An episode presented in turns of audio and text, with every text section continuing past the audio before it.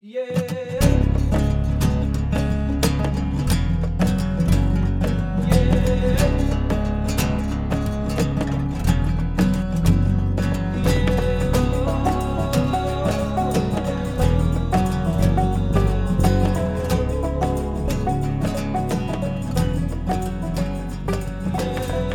to the Into the Wilderness podcast. We have just got back from Germany, where we were at the IWA Outdoor Classic. Any any of you who follow us on social media probably saw a number of live videos and posts and stuff Yeah, over the we were weekend. very, very active. And uh, thank you to everybody that came and said hello. yeah, We it were was, it was awesome to meet some people. outstanding, outs- It was outstanding to meet so many people from all over the, the world. We had uh, Germans, Swedes, uh, who else we multiple? Scandinavians, yeah, from we- it different was Scandinavian ama- countries. Amazing, absolutely amazing to meet everybody. So thank you for everyone that uh, listens to the show from all over the world, because we know that you are all out there. Yeah, you We've are. got, well, quite a large and building contin- contingent from the United You're States. struggling with as the well. words I'm today. struggling with words today. Contingent from the United States as well. So thank you to all our listeners from the States and Canada. Yeah, absolutely. In fact, we have now been downloaded in every single state in America. That's pretty cool. How cool. is that? And it seems that we have a growing contingent in uh, Germany. Germany. because yeah. we met some of them uh, Mhm. at IWA. Um, but of course, our, our UK listeners, thank you very much because you have been there from the very beginning. You have. Yeah. Uh, we have a winner from uh, the competition two weeks ago, which was to win a Surefire G2X Pro um, flashlight. So, uh, for the YouTube uh, watchers, I'm holding it up to the camera so that you can remind yourself what it looked like. Um, awesome torch, lifetime guarantee, and incredibly bright two illumination settings. And it's it's the compact version. We've given a bigger one away before, but this one's uh, one that can actually fit in your pocket. So the winner is Rich Hudson. Now, Rich was actually uh, an email entry uh, because we said that we don't like to exclude people, and it works. We we we normally uh, because put it was originally a Facebook and an Instagram post. Yeah. But as always, if you don't do the social media thing, but you're a listener, we want to share the love as well. Yeah, we do. So So, you can email well us. done, Rich. Uh, you've got a month. Yeah, um, just ping us an email just like you did before, Yep. and uh, we will send that over to you. And of course, we've got a new competition, Mm-hmm. uh, one done and a new one starting, which is to win a set of Caldwell Emax ear defenders. I think this is about the third set. We've Maybe even away now. fourth. Yeah. Um, and these ones you can actually uh, you can actually plug uh, your headphones into as well. So yeah, they're electronic ear defenders. Ear defenders are something everybody should use while shooting, and it, most definitely on the range, these are brilliant because you can actually hear what's going on with everyone. Um, so if you want to win these, it's very simple, I think, because Daryl's going to tell you how to enter. Uh, we're just going to keep it simple. The way we've done it over the last few weeks, uh, it's just going to be a case of uh, it'll be on Facebook. Tag a friend below. It'll be on Instagram. Just leave us a comment. And as we said before, we don't like to exclude people. So if you want entered into this competition, then all you need to do is email podcast at paceproductionsuk.com. It's in the description. And just have the title of competition entry for the Caldwell ear defenders. ear defenders or something along the line, just so that we can filter it, makes it easier for us. Luckily, we have an extraordinarily smart bunch of listeners, and they actually do listen to every single one of our instructions, which they have. Uh, Yeah, uh, every, everyone, everyone has correctly. uh, uh, entered correctly. So So there's three easy ways to enter on Facebook, on Instagram, or shoot us an email to win uh, the Caldwell ear defenders, and uh, we'll probably put up. Uh, well, you'll you'll see a post with more info on them on both those platforms. Yeah, a picture of them. I don't own a pair myself uh, because we keep giving them away. Um, well, onto well, actually no. Before we get onto uh, this week's show, we got a couple of um, announcements. So the first one is that Northern Shooting Show. You will be able to see us at the Northern Shooting Show, which is at the start of May, uh, and they've just announced that. Uh, the information on their um, deer focus area. so Yeah. they've got this area just outside one of the main halls where basically the focus is going to be on deer and all things deer related. Um, to give you a, a few examples, there's going to be a live skin and butcher by Kayat Bryn, who is a um, someone who was on the podcast last year sometime. Uh, basically, every organization that supports hunting uh, in the UK is going to be there in the the deer um, in the deer focus area, including the sponsor of this podcast, the Scottish Association for Country Sports. So, if you want to go and uh, have a conversation with them, they're going to be there. Uh, there's going to be a live demonstration on deer glands and what you need to look for, which is everybody really should know that if you're um, stalking deer. So that's something not to miss. And as well as all that, there is a free competition to enter, which is the I believe the very first UK red stag calling competition, um, and it is being uh, run and supported by our friend Joe Yep. from uh, Best, Best Deer Deer Call. Uh, the competition is going to run on Saturday afternoon, and the first prize for that is worth sixteen hundred pounds. Sixteen hundred Yes, pounds. one thousand six hundred pounds, and it's free to enter. Yeah. So It'd be stupid not to. Just go and give your best roar down the tube. yeah, so I would get practicing. hands or something like that, and uh, get practicing your roar. Get practicing because that is something you want to be entering. Yeah. That's going to be good fun. I uh, I believe uh, someone's going to be the judge. One of us is going to be the judge. Yeah, I think we're going to be involved Mm. involved in the judging process, and I think Brent's going to be there as well. Okay, well there you have it. So perfect. Um, something off the back of the podcast that you're just about to to listen to, which is with uh, Ivan Carter. We had Ivan Carter on maybe six months ago. It was a fantastic podcast. A load of people listened to it, and we continually It- get it's w- feedback. It on is one of uh, our most downloaded podcasts. Is with Ivan, and for very good reason. It's also the podcast that whenever an argument comes up about on Africa, um, trophy hunting, ivory trade, so on, it's the one that we always share with people and tell them to listen to it to give them a greater understanding. And that's one thing that actually um, came out of the show of Iwa, was someone came up to us and said, "Thank you very much for doing the show because you've actually armed me with things Yeah, an argument. say, and arguments Mm. to say, which is one of the main reasons why we actually started this show. It absolutely is. So it was so great to hear from somebody who just came, like, just completely came out with that and was like, we actually said to them at the time, that is exactly why we started the show to educate and provide really good reasons um, to support what we do. Um, so you're going to hear from Ivan, and he's going to talk about some of the initiatives that he's started. Um, the Ivan Carter Wildlife Conservation Alliance. Um, if you Google um, Ivan Carter WCA or Ivan Carter ivancarterwca.org, you will go straight to his website and you will see the initi- initiatives that he's supporting. It's uh, it's the raindropsinitiative.org, but that's also linked to his site. The Barn just uh, said there, and they go back to each other, so they're all linked, and you can you can see that. Um, and that's what Ivan talks about later on uh, about the Raindrops Initiative. He starts talking about at the very start of the, the show, and it'll give you a greater understanding of what it is and how you can help. Mhm. Uh, but we'll also go on to how you can help in a second through our website. Yeah, absolutely. So uh, you will hear what he says, and you can go and visit the websites that he talks about, and Mhm. you can go and give to the causes once you understand why you should be. And I hope that by the time you've listened to this podcast, you should be able to. It should give you a reason, if you didn't need one before, to go and support these. Uh, No matter where you are on the globe. no, where, where you are on the globe, and a lot of the stuff that we're talking about today actually has very little to do with hunting. Yeah. Um, there are species which are not quarry species, but as hunters, we've always said this, that we should be supporting these initiatives, even if we don't necessarily have a direct incentive to do it, you know, through hunting.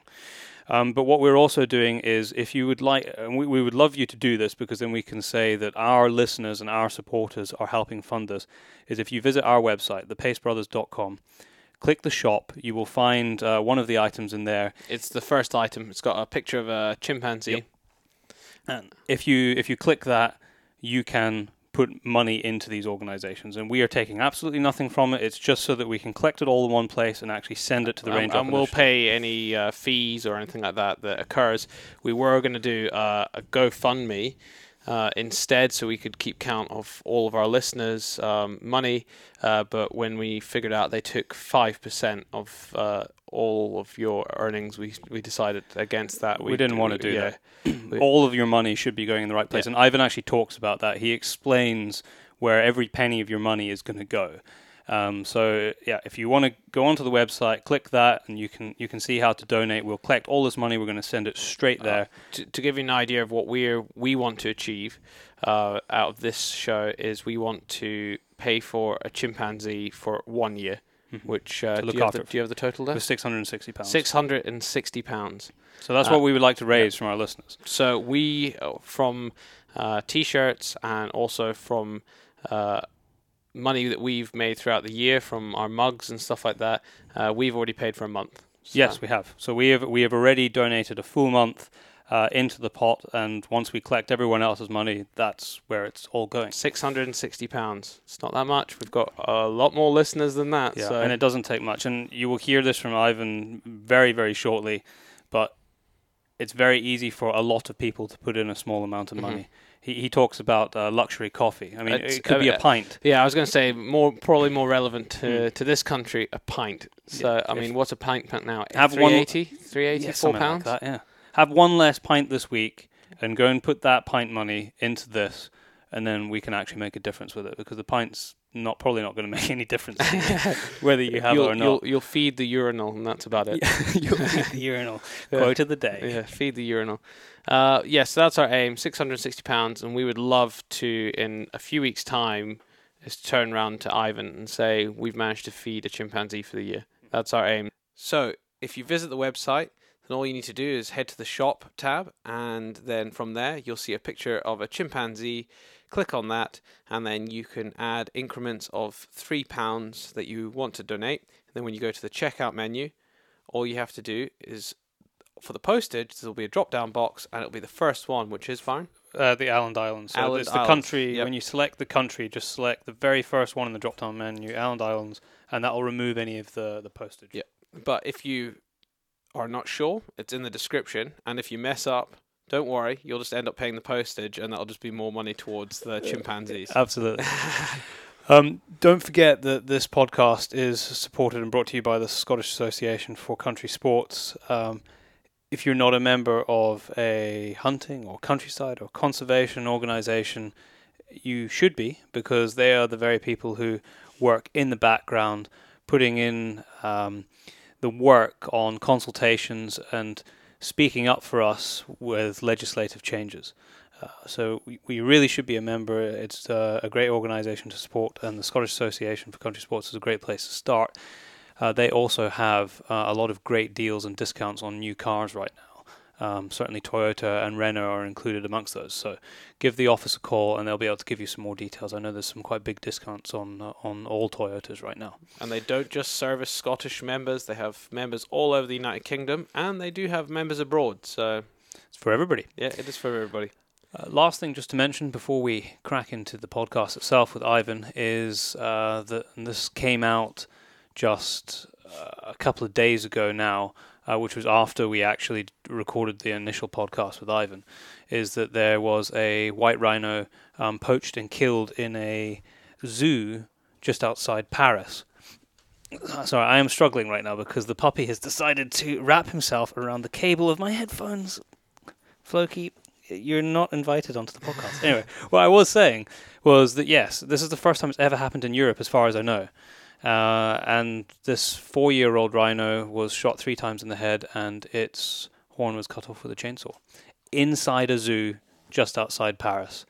You know, the game is changing. It's is. it's serious, and it, we actually talk about rhino poaching, as you can imagine, uh, with Ivan in this podcast. But that conversation happened before this incident in Paris. Um, so we've got to do something, and we've got to do something new. And we so we we discussed what potentially we could do, and the issue with rhino horn trade and ivory trade, and get Ivan's opinion on it. Yep, I think that's it for now. Enjoy the show. Lots to think about, and I hope at the end you'll decide that you might want to give a few quid to help some very, very worthy causes at the end. And like we said earlier, our aim for all our listeners, all our awesome listeners, is to raise enough money to feed a chimpanzee for the entire year, which I think we can achieve together. Ivan, welcome back to the Into the Wilderness podcast. It was fantastic to have you on uh, six months ago, and it's brilliant to have you on again so soon. We weren't expecting that, so thanks for joining us.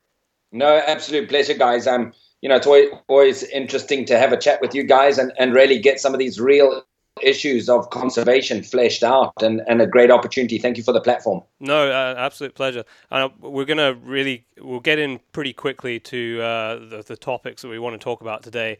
Because if anybody wants to listen about your background and probably a, a, a slightly wider spread of topics, they need to go back and listen to the last podcast we did with you. But just tell me what you've been up to uh, with some of your shows and some of the things that you've been doing, uh, you know, in the last uh, six months. I think you're on season two of Carter's War now. Yes, absolutely. We're just airing. In fact, funny enough, I was just in the studio yesterday, um, voicing over a, an episode we're doing about giraffes. But um, yeah, this last season was very, very interesting, Byron. We um, we we ended up going all over Africa. We we spent a bit of time in Eastern Congo, which was pretty wild and crazy, and and found out some really actually pretty disturbing facts about the human element there. The the trade in live baby chimpanzees, the, the volume of bushmeat that's coming out of that area. Um, we spent a bunch of time in three different countries um, with Julian Fennessy, who's the leading giraffe expert in Africa. And um, yeah, just, just some really eye opening stuff on issues that I had no idea were really going on. And it was frightening to me that, you know, even moving in the conservation circles that I move in, it, they were still new issues, which means that the general public certainly wouldn't have had an idea of some of these things, you know. Mm. Right, let's talk about the chimps now. You've um, we we've publicized it a bit across our social media platforms, but it's it's a, a, really interesting but very very sad story. So just talk us through that whole experience for you and what we as the general public need to know about that, and what we as hunters need to do about it, uh, and what we can do about it. You know, I think one of the the most important things, Byron, just to address the last part of your question first, is I think most important now than ever before is we as hunters need to stand on the front line of conservation issues. Not necessarily as hunters, but as conservationists. Uh, you know, hunters in today's world get a very, very bad rap. And I think that it's very important for every one of us to show that we are conservationists first. Not to say that, but to show it. And we can do that in many, many ways. We can do it with our wallets. We can do it with our, our support of various initiatives.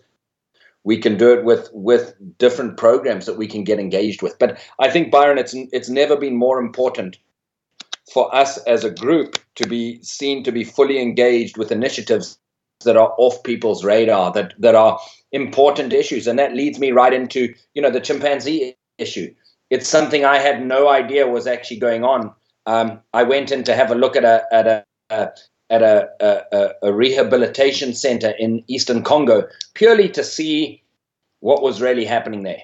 And what I found was really shocking. I mean, you've got these very, very small staff of incredibly dedicated people, and there's there's you know closer to hundred chimps than fifty. I mean, there's over seventy chimps at that place, and it's just one of several several like it. And, and what that led to, Byron, was we took a team in there, a filming team, and we, we started to really dive into what was really going on. And what I found was that several hundred baby chimpanzees every year, just in Congo, are sent to to to Asia and to the Middle East as exotic pets. And you know, you go online and there's offerings of you know baby chimpanzees for sale and stuff like that. And you know, chimps are only only two or three percent different DNA to to you and I. They've got a lot of emotional ties to their family. They're incredible parents, which means that in order for a baby chimp to end up on the market, its mother at least, and in a lot of cases, its whole family would have had to be killed. They, end up as bushmeat in a bushmeat market somewhere, and these babies, um, you know, are literally put into a box or a, or a crate or a cage of some sort, tied behind a hut, and then traded under the radar because it is illegal. And so, you know, you've got this incredible trade that's going on underground. And, and we ended up going into Kinshasa. We found a guy that literally was trading chimps. And um, yeah, for $120, we could have got ourselves a baby chimpanzee right then and there. And, um, you know, it just, it, it's heartbreaking when you see these little guys, they, they come in emotionally broken, um, physically in very, very bad shape. And you know, the people at Lwiro, they, they really are unsung heroes. People don't even know this epidemic is going on. And then, then you've got these heroes on the front line. Um, but I think probably one of the most, the most moving things that we discovered was that um, Lwiro's supported by a Spanish NGO called Coopera. Um, and when they very first got involved, um, the local communities at Lwiro were very unhappy because they said, How can you support wildlife when the people here are in such bad shape. So they started um, really, really putting a lot of community programs together, a lot of community education, but most importantly, rehabilitation for humans as well. So you, you think to yourself, well, what rehabilitation do the humans need? Well, a lot of the keepers, a lot of the people that work there full time are people that have been rehabilitated in that region. Um, there's a lot of child soldiers that are, that are snatched. They kidnapped as young kids. Um, they hooked on drugs. They they treated very very poorly, and they they forced to operate as child soldiers in one of the various rebel groups. Um, those people are are literally snatched back and rehabilitated, and you can imagine the the mental and the social storm that goes on in those little people's heads. It's unbelievable. Um, and then there's also a big program to um, to rescue women who have been. Um, there, there's a, a, word on the street in Congo is that if you rape a child less than eight years old, um, it'll cure you of AIDS. And so, um, you know, you get these children that have been kidnapped, and that's what they're used for. And um, yeah, it, it's it's a it's a really moving story when you see these orphan chimpanzees um, being rehabilitated by keepers who are themselves, um, you know, orphans in, in some way. It's it's a it's a moving story that that the world doesn't know about. The world does not realize this is happening, Byron, and it's it's you know it's time that they did know. You know, mm, it's you know watching there's a the short uh, film that you put out which we'll put in the description to this podcast but it was it was it's, it's very moving to watch and look at that interaction and you can see the interaction from the people working there, but also from the chimps of the neglect on both sides. And it, it's just fantastic to see that emotion sort of coming out. I mean, what what you're describing here is basically the uh, modern day slavery, is what it sounds like to me, with regard to the to chimps being transported uh, around the world as essentially you know playthings and pets. I can't believe you're saying 120 dollars you could pick them up for in the Congo. Yeah, um, I mean that that's the that's the bad part of it. I mean, you can walk into a market and for 120 bucks, um, they may not have, have one right there, but they'll get you one quickly if you if you show that you you're serious. And you know the problem is you got so many people living below the breadline; they'll do anything for money. And you know one of the quotes that I always always always come up with is you know appreciating the beauty of wildlife is a concept that can only be understood if you have a full stomach. Because if your stomach's not full, you're not seeing the beauty of the wildlife; you're seeing the food value or the the, the value excuse me the value of that that animal to feed your family in some way shape or form. So, so you know it really is a it's a hectic scenario there but it's also something where you know i think people don't realize that even the buyers of those baby chimps um, you know they, they're very, very cute they're very cuddly they're very human when they're small um, but they're incredibly intelligent. They've also got a, an amazing amazing volume of energy. And so, you know, within a short space of time, you know, you've got this very unruly pet that requires constant attention and management. It's incredibly intelligent. So, uh, I mean, the the the way that they they figure out how to escape or, or or how to play the play the game, so to speak. And then, you know, as they get to sub-adult or even maturity, their strength means that they become a very, very dangerous animal. You know, and if it's an animal that's been poorly treated in its youth, as an adult, yeah, they they they can be pretty full of hate and and very calculating in how they're going to get you. And um, you know, it just makes it just absolutely the the polar opposite of what a good pet should be. I mean, it's not it, they're not intended to be pets. They and yet you know you're constantly looking on YouTube at you know there's cute little videos of chimps in, in diapers and you know baby chimps and whatever you're never seeing the adult version of that and you look at that and you think man i wonder what happened to that that creature because I mean, as intelligent as they are, um, they don't deserve to be stuck in a box for the rest of their life. You know. No. I, mean, you, I think you talked about it and you've kind of touched on it here, but certainly in the last podcast, you were saying how important it is to interact with the local community and for them to have a stake in the wildlife, for the wildlife to survive. I mean, this sounds like a, a pretty good example of that. No, you're exactly right there cannot be a sustainable conservation program without the community being fully involved. And so, what they do at Lwiro is um, every employee there comes from the local community um, outside of the, the the kind of the the rescue people, um, and then also they they get through a huge amount. They've got got over hundred monkeys there and and just over seventy chimps, and so all of the food for those animals also comes from the local community. Anytime they need to do any buildings or you know any development, that the the skills for that are come, come brought out of the local community, so that you know in that in that region it really is the only place that you're getting any form of employment, any form of cash going into the community, and so they see great value in the project itself. as far as educating away from bushmeat, that's a much bigger and much much deeper problem. And um, there's a lot of people working on it in that part of Congo. Um, there's guys working on on teaching people how to grow trees so they don't have to do charcoaling in the forest. Um, there's people teach, you know, with guinea pig programs so that you know they they're teaching the people to raise guinea pigs for food instead of the bush meat. And so there's a lot of awareness being generated. But it all comes down to the down to the same thing, guys. Is that you know that awareness is great, but you've got to have the financial resources for the teachers to be out there teaching it. And so, you know, I also say, you know, conservation is a lot more simple than what people make out. Conservation is is merely identifying these heroes on the front line and then giving them the support they they so justly deserve to to ultimately succeed on their mission. And what is that support? That's global support. And so it's difficult to find someone to write a hundred thousand dollar check, but it's not that difficult to get a hundred thousand people to each each send a dollar. Um, and so, you know, one of the things that we are just in the process of launching right now is something that I call the Raindrop Initiative. Um, it runs on the premise that I think we can all agree that that rain is the bringer of all life. I think we'll also agree that a tidal wave is one of the most most changing weather phenomena that you can get. Once a t- tidal wave has been through somewhere, everything has changed. And so, so what I'd like to do is is to put a tidal wave of conservation across Africa because we all know that a tidal wave is just made up of millions of raindrops. And so, what the Raindrop Initiative does is it challenges people to put the value of a luxury cup of coffee onto the front line of conservation once a month. So, you're giving up one luxury cup of coffee, four or five dollars once a month, but we're asking people to do that for a year because that way, from a budgeting perspective, we can go to someone like Lwiro, to the Giraffe Conservation Foundation, to an anti poaching team in Mozambique we can identify what specifically their life costs are the, the food, shelter, the running costs of that particular organization. And then we can finance that, knowing that it's not just a lump sum that you send them and then hope to find another one when that runs out. We've got a,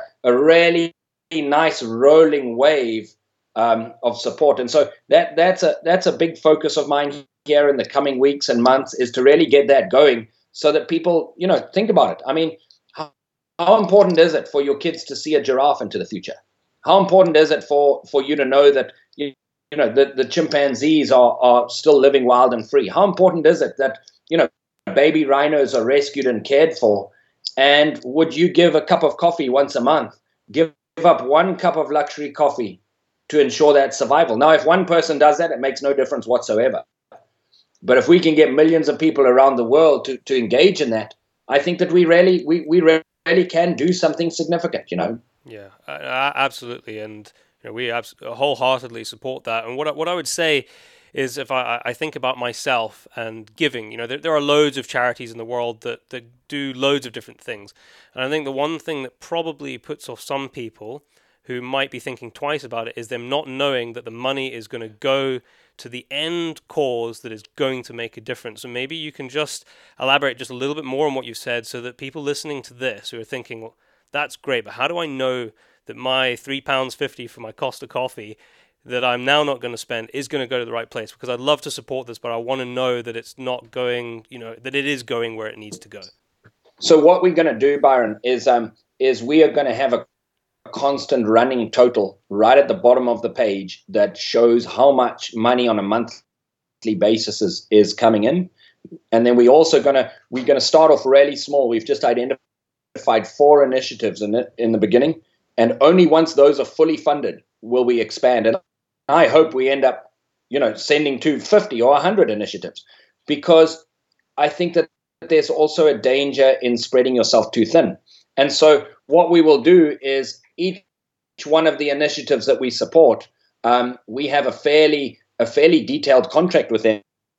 One of which is for them to give us feedback based on a on a weekly update of what's actually happening on the front line there, so that not only are you seeing how much money is coming in, and you're also seeing that same amount of money going out. And so you ask yourself, well, how does he take care of the administration and, and all of the, the running costs of an entity like this? Well, what I've done is I've identified individual donors that have donated enough money for the employees to run the run the business, which means that your general donations all go to the front line, and and your your running costs are taking care of the business. So we promise that that ninety percent at the very minimum goes to the front line.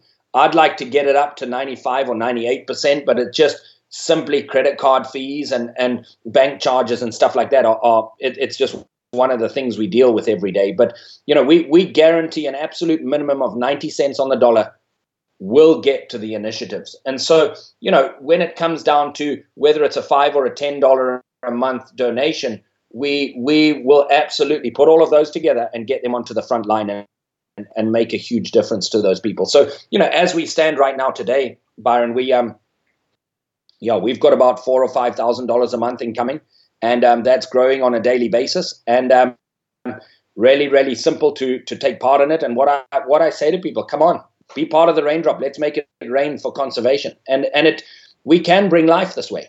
And you know, I don't want people to think, oh, well, this podcast is just about Ivan Carter begging for money for initiatives. It's not about that at all. Um, but Byron, as we've discussed on our last one, this this next few years is probably the most important time that, that we've ever had for conservation in Africa because the human element has reached such a size that there's a lot of species that are right on the knife edge of survival. There's a lot of areas that are truly getting swamped by the by the human element, and and the wildlife is purely purely seen as food. And you know we've got to act quickly, and that's one of the reasons that I've I've taken this direction. Is the more that I've learned through filming seasons of Carter's War. I mean, let's look at giraffes for a minute. You may or may not have seen the, the recent BBC documentary with Julian Fennessy. Um, we just about to release a giraffe a giraffe episode. As I say, I just voiced it yesterday. And um, how can the tallest animal in the world go extinct in seven different countries without anybody realizing it? You know, there, there's some populations of giraffe that are just a few hundred animals. That's rarer than a mountain gorilla, and yet nobody has really noticed that that's happening. And it sh- shows to me a great disconnect between the facts on the front line and the reality on the front line. And that, that's that's kind of where I'm getting engaged. That's where for me the rubber meets the road is is getting those facts out, but in a way that people get emotionally connected and want to support those people. I, I have no interest in trying to make money out of giraffes. If people want to send me a sizable donation to giraffe conservation, I'll have them send it directly to Julian Fennessy right on the front line. He's got his own 501c3. He does incredible work he's he's he's a guy that I support wholeheartedly. And so actually just recently we, we did put nearly hundred thousand dollars towards it from from a, a donor community. And um, yeah, it didn't even pass through us. It goes straight to the front line. And so, you know, one, of the things to get back to your initial question is how do people know their money is going to the front line? We have very few initiatives. We are going to increase that number as we re- as we as we support those initiatives to the degree that we completely, you know, turn their world upside down. We want them to be fully funded, where those heroes of conservation can do conservation. They don't have to worry and battle with fundraising. They can do conservation. And once we've got one fully funded, we'll move to the next. Rather than taking, you know, a bunch of money and spreading it thinly over too many issues and not really having a profound effect on any, you know, we want to leave a, a trail of incredibly successful initiatives behind us that are well supported, well funded, that the general public understands the issues and and and is is getting engaged in a way that they know that that's a giraffe project that they making succeed. That's an anti-poaching team that they are supporting. That's a rhino orphanage that they know the names of the last few babies that came in, and they know that their money's gone to supporting those babies. You know. Yeah, the people are actually taking a, a genuine interest in themselves. I mean, just before we leave the you know the donations and the money side behind to look at some of the the other issues outside of the chimps that you talked about, just give people an idea of how little money is needed to really make a difference. I think I, I was just going to uh, say that talk that, about the how many dollars yeah. to feed a, a, you know feed one chimp for a week. I, I think, think that, I think that's important like because that. I think it is important. It's people can relate to it better if they can think of it in small numbers of how little it is to do one thing. Yes. You know, so so when you look at it, uh, for a month of food for a chimpanzee costs fifty dollars. Um, so you know, we we're just looking at a couple of dollars a day, and and so if we get thirty people to put in literally a couple of bucks a day, not even two dollars a day. You know, dollar seventy-five a day. My math is really bad, so don't laugh at me. Um, but if we get 30, 32 people to put that together, honestly, it makes a huge difference. And that's why I bring it back to a luxury cup of coffee once a month. If you can put a luxury cup of coffee into conservation once a month, but you'll agree to do that for a year, you can make a profound difference to the way we do conservation. When when your luxury cup of coffee is put together with a million others, we can send a tidal wave of conservation across Africa, one drop at a time. Hmm. Um, Ivan, uh, can you just explain to me, just so I can get this picture in people's head, of some of the the rescues of of these baby chimps and just I mean explain it as graphically as you can visualize it so that people can really grasp uh, the dire state that these uh, these young chimps are in when they're actually saved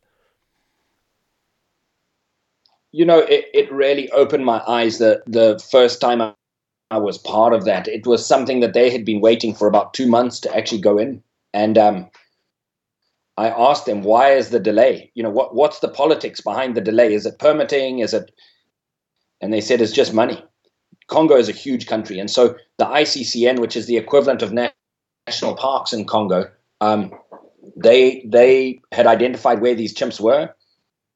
And it was just money. We I, I jumped on the email. I got a bunch of, of really good folks to step up and literally for the for the charter cost, which was six thousand dollars the next day we were ready and off we went and we rescued these chimps and they're chimps that had been living in a steel cage with a padlock on it being fed through the bars um, they they had had no physical touch with a human no physical touch with with another chimp and you know just like just like human babies i mean they were literally just sitting there and um, yeah it was pretty pathetic to see these little guys one of them was clutching a, a, a filthy rag that was his only comfort he wouldn't let that go. He wouldn't come out of the cage. He wouldn't. We ended up having to to literally drug him um, to get him out the cage and to get him into the aircraft. And you know, you look at those, you know, the the pathetic nature of these these little guys. And you know, a, another one that was just recently rescued was being kept in a village, fed very very little.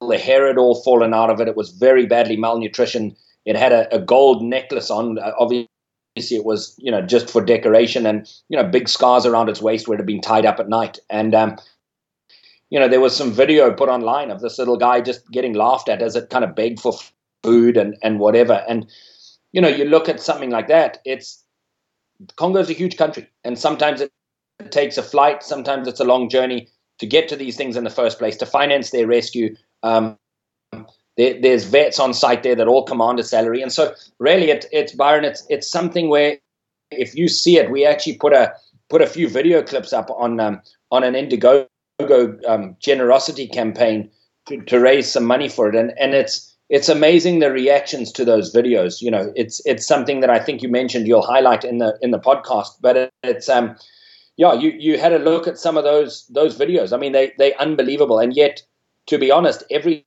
single listener here has got the ability to help make that stop with you know a couple of dollars each a month. Um, you know and, and that's what i'm really trying to motivate. Motivate people to you know put a couple of bucks a month into these things. And if we all stand together on it in the same way that a tidal wave is made up of millions of raindrops you know conservation is, is made up of millions of caring people you know? Mm.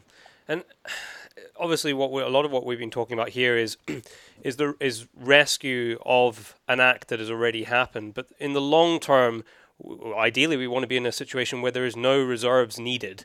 Uh, sorry, no sanctuaries needed for yes. these orphaned uh, children. Yes. So, what is?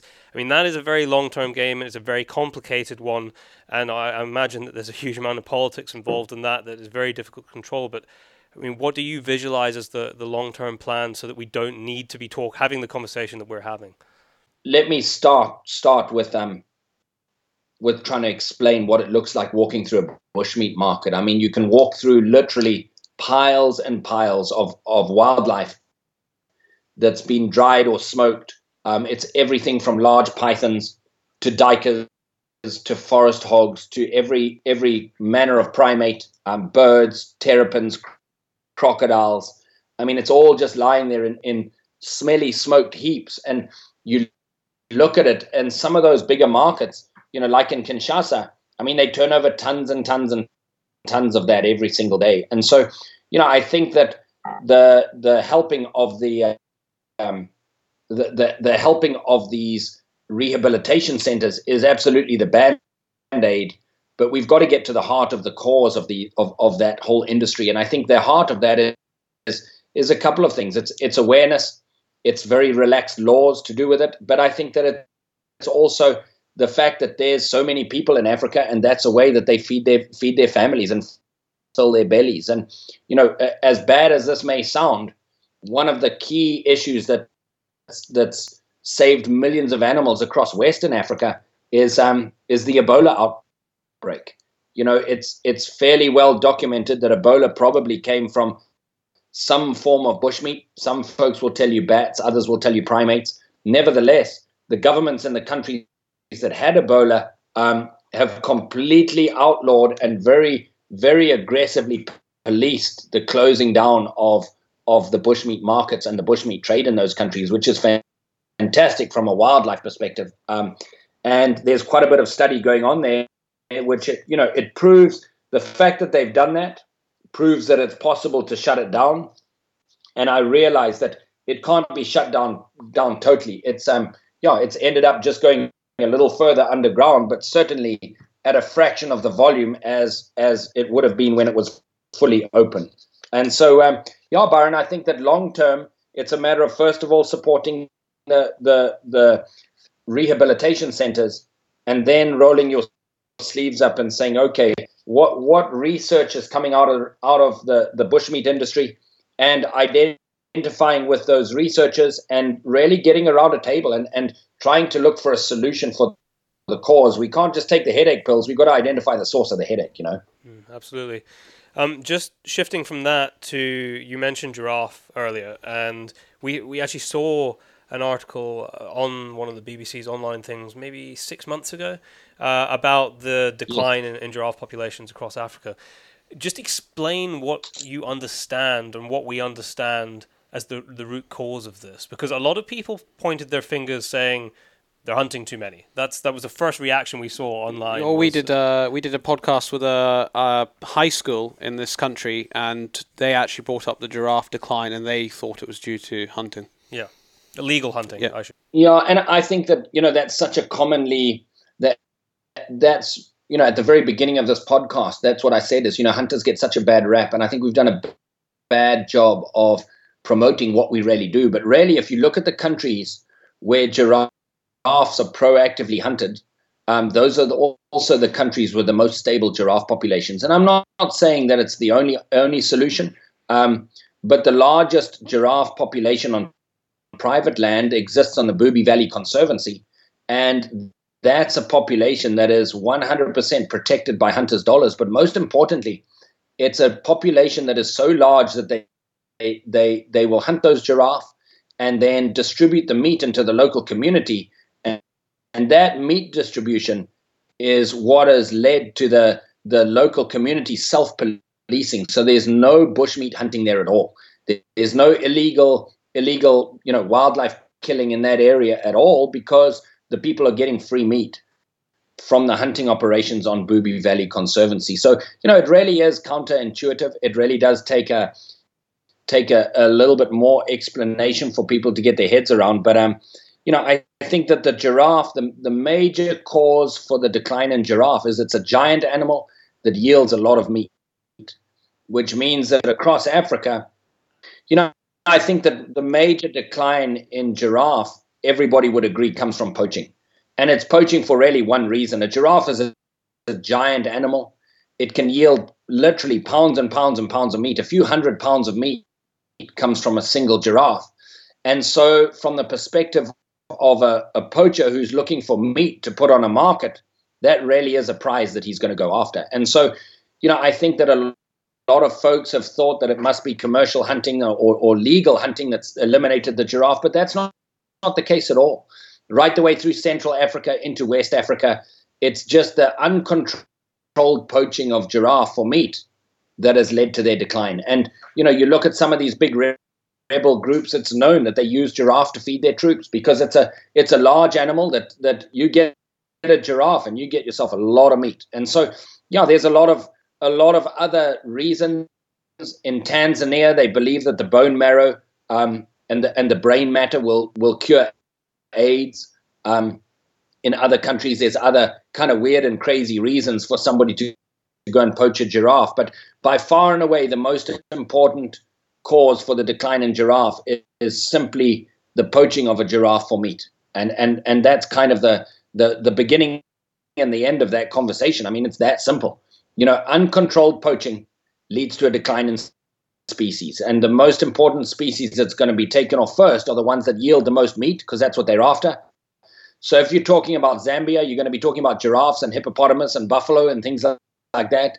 If you're talking up into Central Africa, it's going to be, you know, exactly those same three species.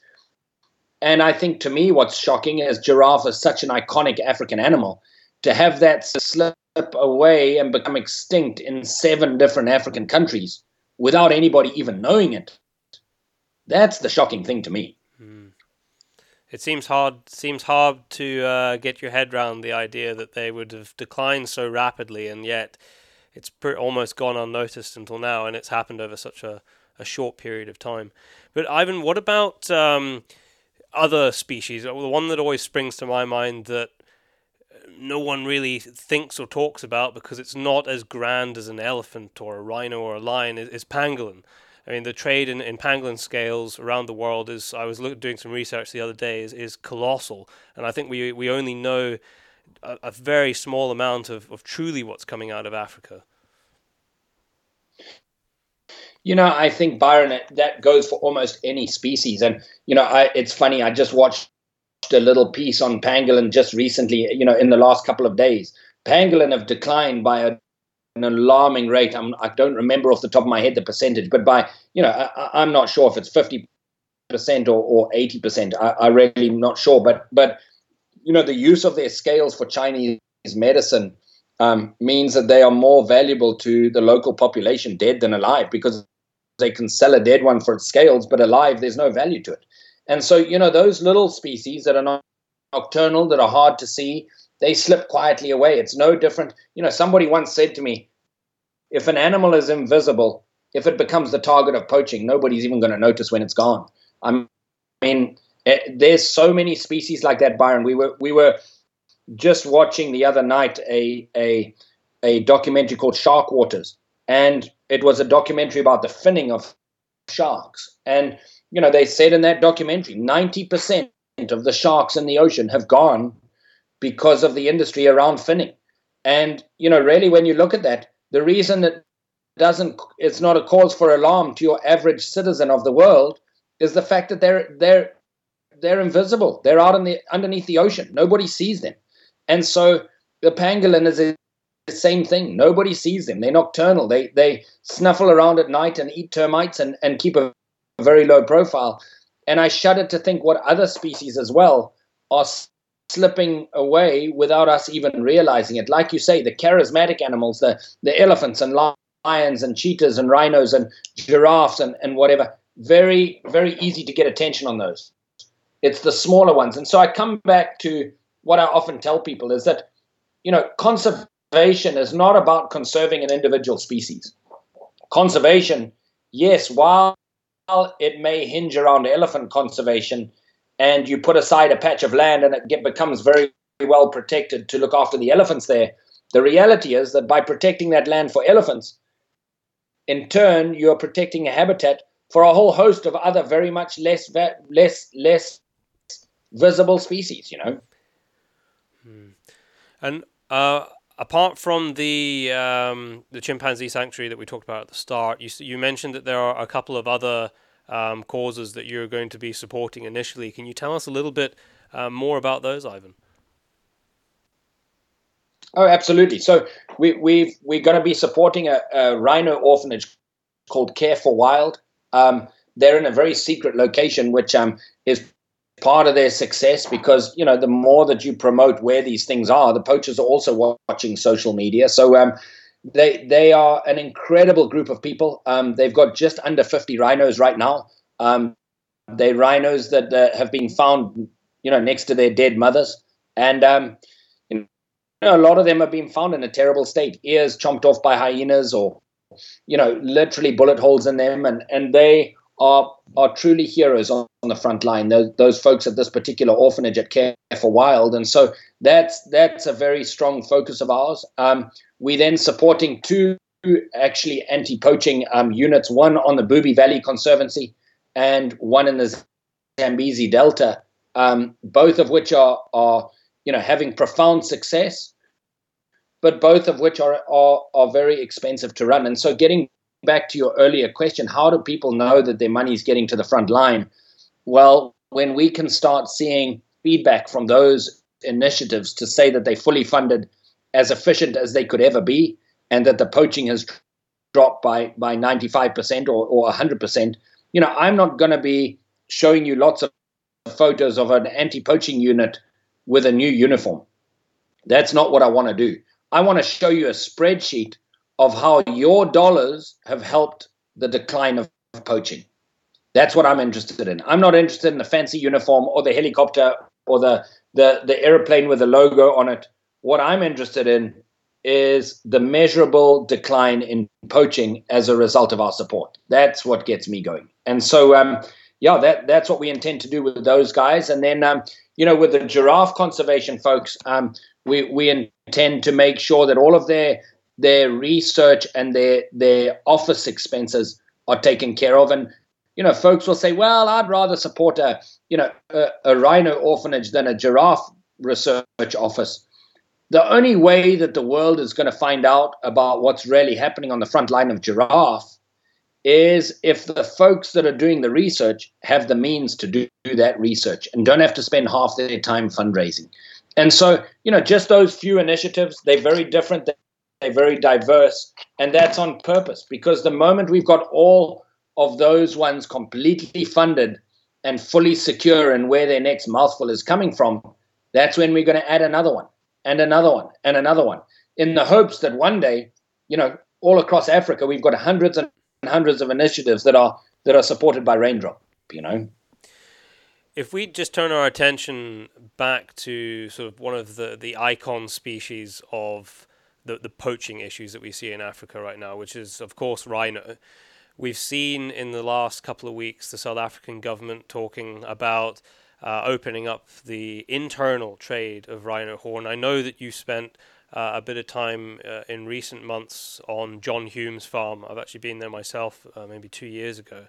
What is the current state of play with regard to rhino, Ivan? And are we seeing some steps towards doing something new, something that's really going to change the the horrendous situation that we're in right now, where we're just losing rhino every day? You know, I think that opening local trade has no effect because the big dollars paid for horn come from outside.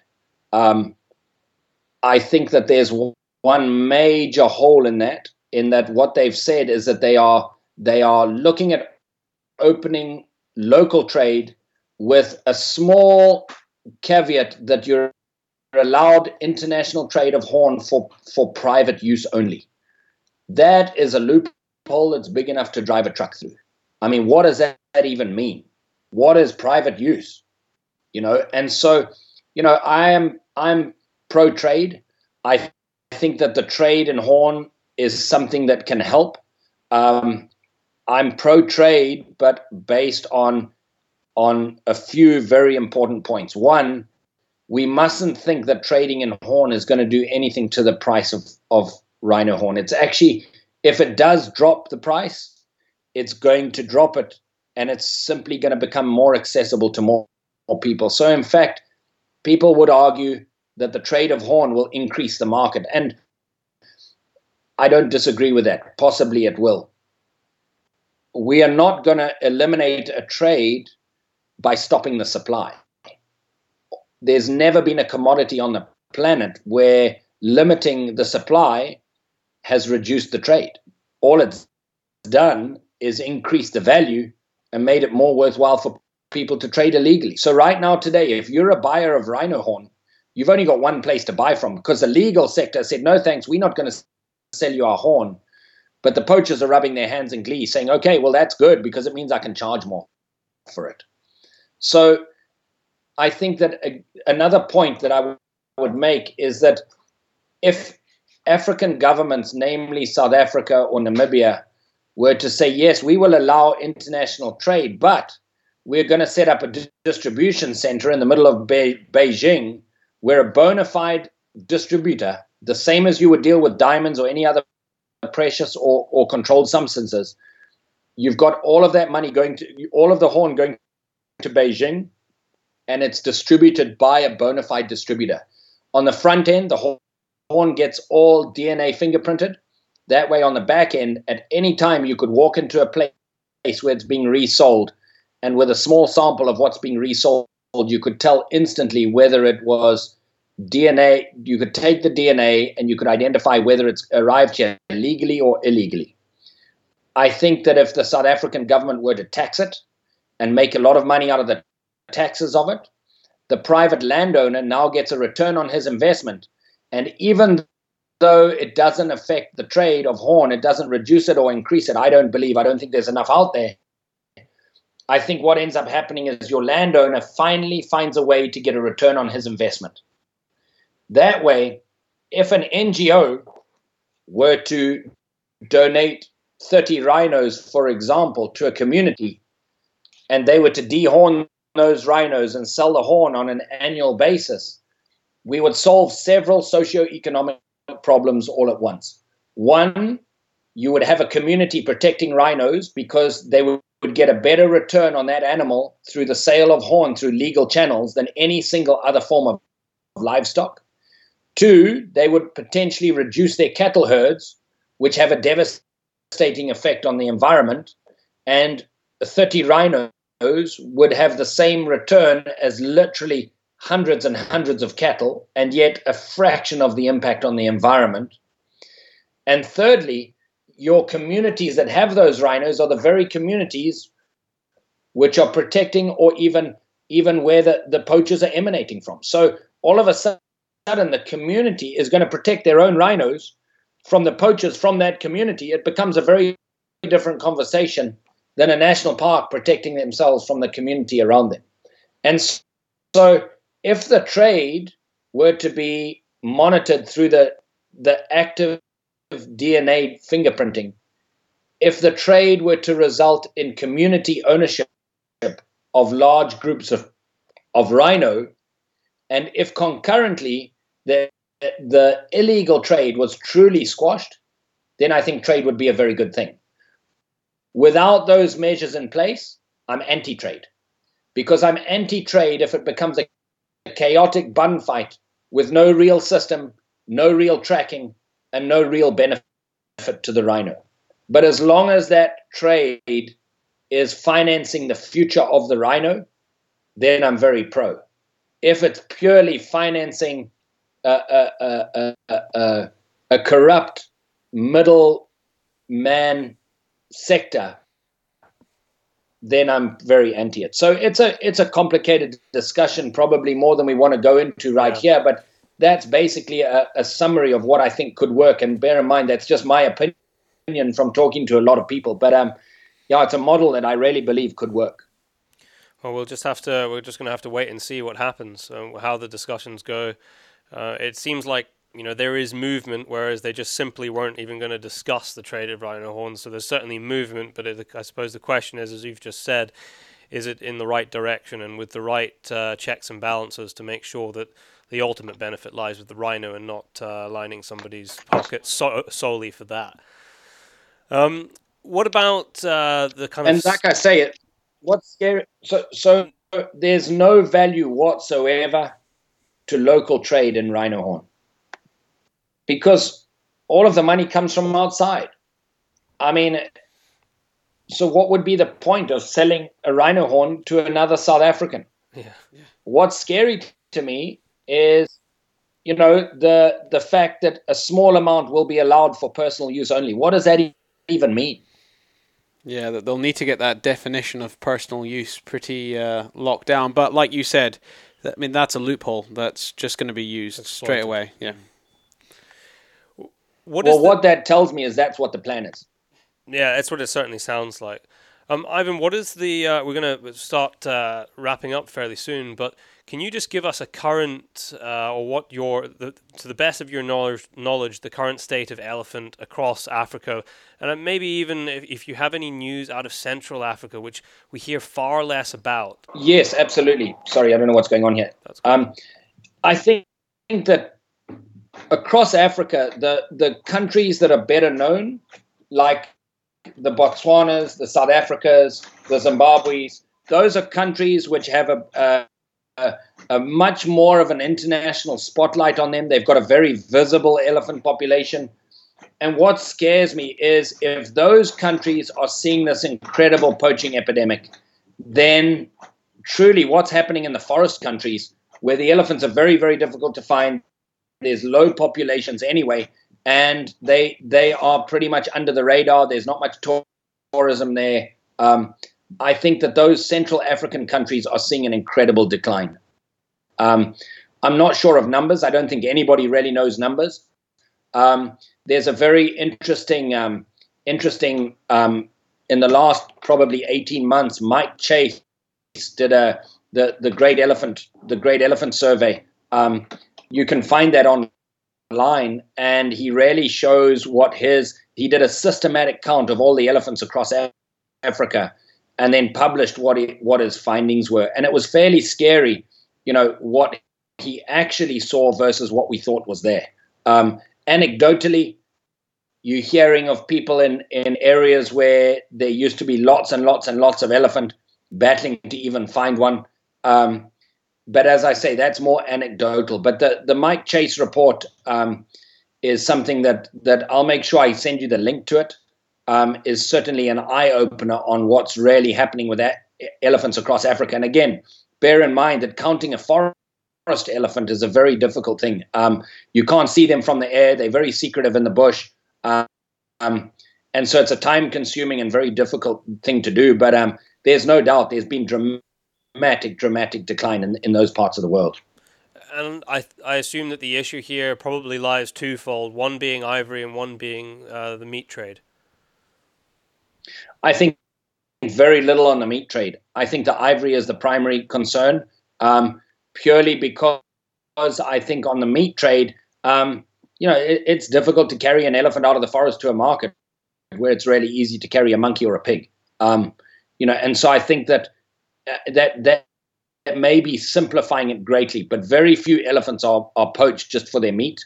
Um, I think uh, ninety percent of the hunting groups that are that are out there doing anti-poaching will tell you that um, they are finding carcasses with only the ivory removed, not the meat. And like, the solution to that is uh, something we kind of touched on last time, but you know, we've just talked about it uh, with regard to. Uh, uh, rhinos and, and the picture that a lot of people have in their heads of the ivory trade is these great stacks of ivory being burnt in various countries, you know, over the last 20 years. That polarizes opinions about the, you know, the burning of ivory and maybe you can just very briefly touch on where you see that the end solution to that going because that almost is a even more difficult thing to tackle than than the, the trade of rhino, uh, rhino horn. You know, I, I have a very a very simplistic way of looking at that. And that is I would like to see us so I'm I'm I look at uh, let me try and think how to how to explain this the best. We've been burning ivory to make a statement for a couple of decades now. Um, what I want to know is what difference has it truly made? Are we seeing a giant decline in the poaching of elephant in Kenya because they burnt a bunch of ivory? That's all. I mean, it's that simple question. Um, it's no more difficult than answering that question. So if the answer is no, why are we doing it again? What, what do we hope to gain this time that we didn't gain last time? And so the next thing is coming down to whether we pro or anti trade is if you, you look at ivory, would it be better to burn $200 million worth of ivory or to put $200 million into anti poaching game scouts that completely secure a national park. I'm not sure if there can be any further discussion. You know, once you answer those two, two questions, I think the answers come out on their own. Um, and so, you know, the the other side of that is that there's some very well respected and great, great conservationists that are very pro those burns. And um, I can understand how emotionally one gets angry and you just want to see that ivory off the off the market. It's that simple. But the reality is, is that the best use of that resource? That it doesn't bring the elephants back. The elephants are already dead. And so is that our best use of resources and in particular that resource with regard to shutting down the trade? Is that is that our best use? I, am not sure that it is. But that said, um, you know, there, there is it, it's a difficult deal because we're making conservation decisions based on emotional reasons, not based on the fact that it's worked in the past. Let's do it again. Hmm. No, I think it's a it's a very key point there, and I, I certainly bring it up a lot in the articles that I write. Is that we, as the general public, we need to think about a lot of thing, well, everything in conservation with our head and strip the emotion out of it because the emotion actually doesn't have any part to play in whether something should or shouldn't be done. And uh, a lot of the bad calls, I think, in our history have been made because they've been made with emotion rather than logic. No, I agree 100%. And I think that, you know, one of the most important things with conservation issues is to say, okay, why do I believe that what I'm about to engage in is going to have, have a profound difference? And so I've been very, very, very careful about selecting who we support through these initiatives, selecting how we put the initiatives together, so that I'm able to, on a stage, answer that question. When you say to me, Ivan, why have you chosen this initiative? I have a great reason why I've chosen that particular initiative. I've got a good idea of what I want the end game to be by me supporting them. And it's something that I really believe will make a difference. Now, now, I'm not saying you don't make a difference, whatever we do, but I'm talking about a profound difference that changes the future of the species. Um, you know, not just another difference, you know. I, I, hope everybody who's listening this to this uh, can feel the need to go and look into what we've been discussing over the last hour and go and support it. But Ivan, if you can, uh, I'll leave the the final words to you. Just speaking to hunters, people who, who hunt around the world, who who are the, the vast majority of people who listen to this podcast, although not everybody. Just speaking to them, why do they need to engage in this more? Why do we, as the hunting community, need to engage in just the kind of conversations we've been having and support the kind of things that you've been talking about more? Why is it so important? If you can just speak to them. You know, I think that Byron talking to the, the hunters around the world, nobody would argue that hunting opportunities are opening every day. We would all agree that hunting opportunities are closing every day. And the general perception of hunters is getting worse every day. It's not getting better. And I think that comes from one source that is, we are not seen as conservationists hunters are not seen as people who care about conservation. We are seen as often the root of the problem, not the root of the solution. And what we need to do is to change our identity. And if we do that, we truly are going to be able to enjoy our pursuits, have a profound effect on conservation, and have our entire industry more accepted in society. And so, you know, when you see an anti hunting you know initiative being mounted by you know whoever it might be discovery channel in you know 440 million homes in 17 different languages that is purely because of a lack of a lack of understanding of what hunters dollars can do on the front line now i think there's two conversations here byron one is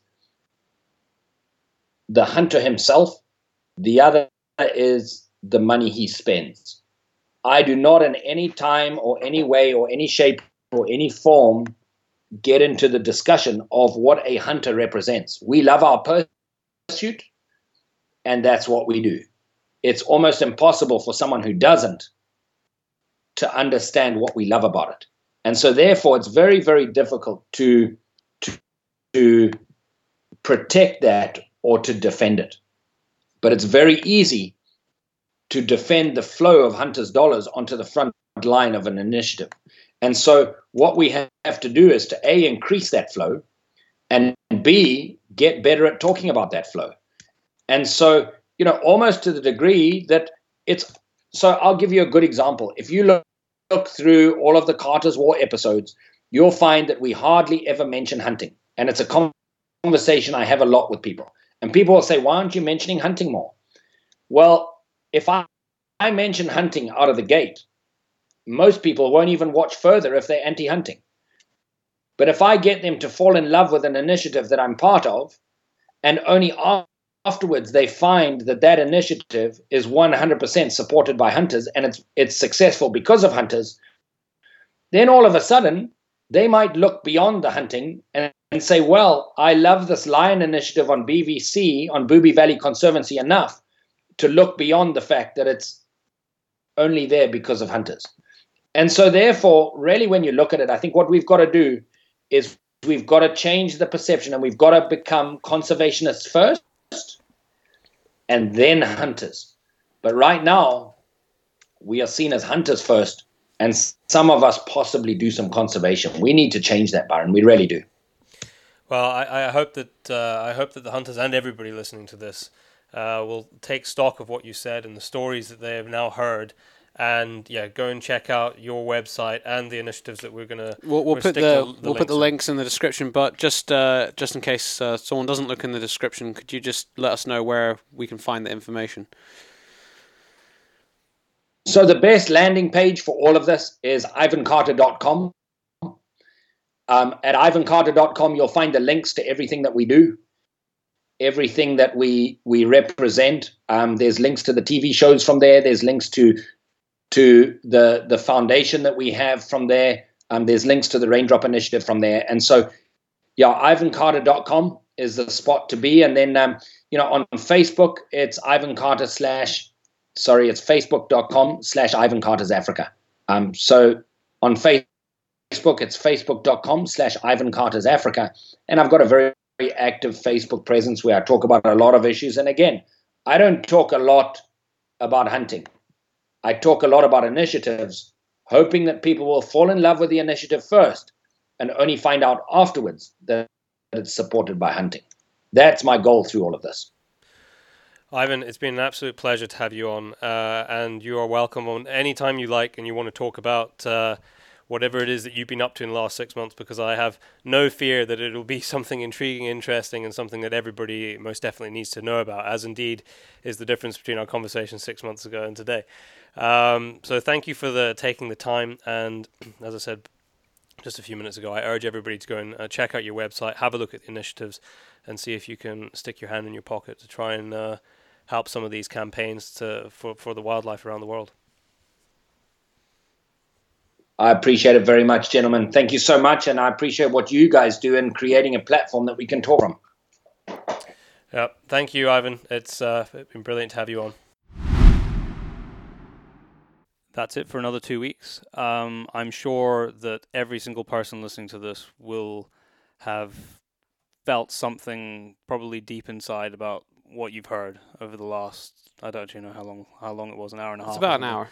Um, there's some pretty heart wrenching stuff in there, and probably a few things happening in the world that maybe you didn't realize. Um, so, as we said at the start, and as, as Ivan said in the in the podcast itself, it's something that we need to we need to embrace and we need to support.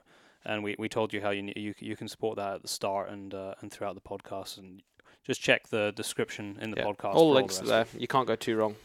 Um, don't forget also that there is another competition um, for this podcast, which is a set of Caldwell electronic ear defenders.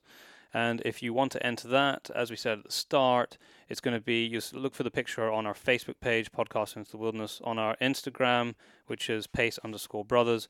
And if you don't do either of the social medias, then um, just email us uh, podcast at paceproductionsuk.com and we will get you entered. Yep. And if you haven't seen it already, there's a trailer out for our film festival film In Search of Reverence.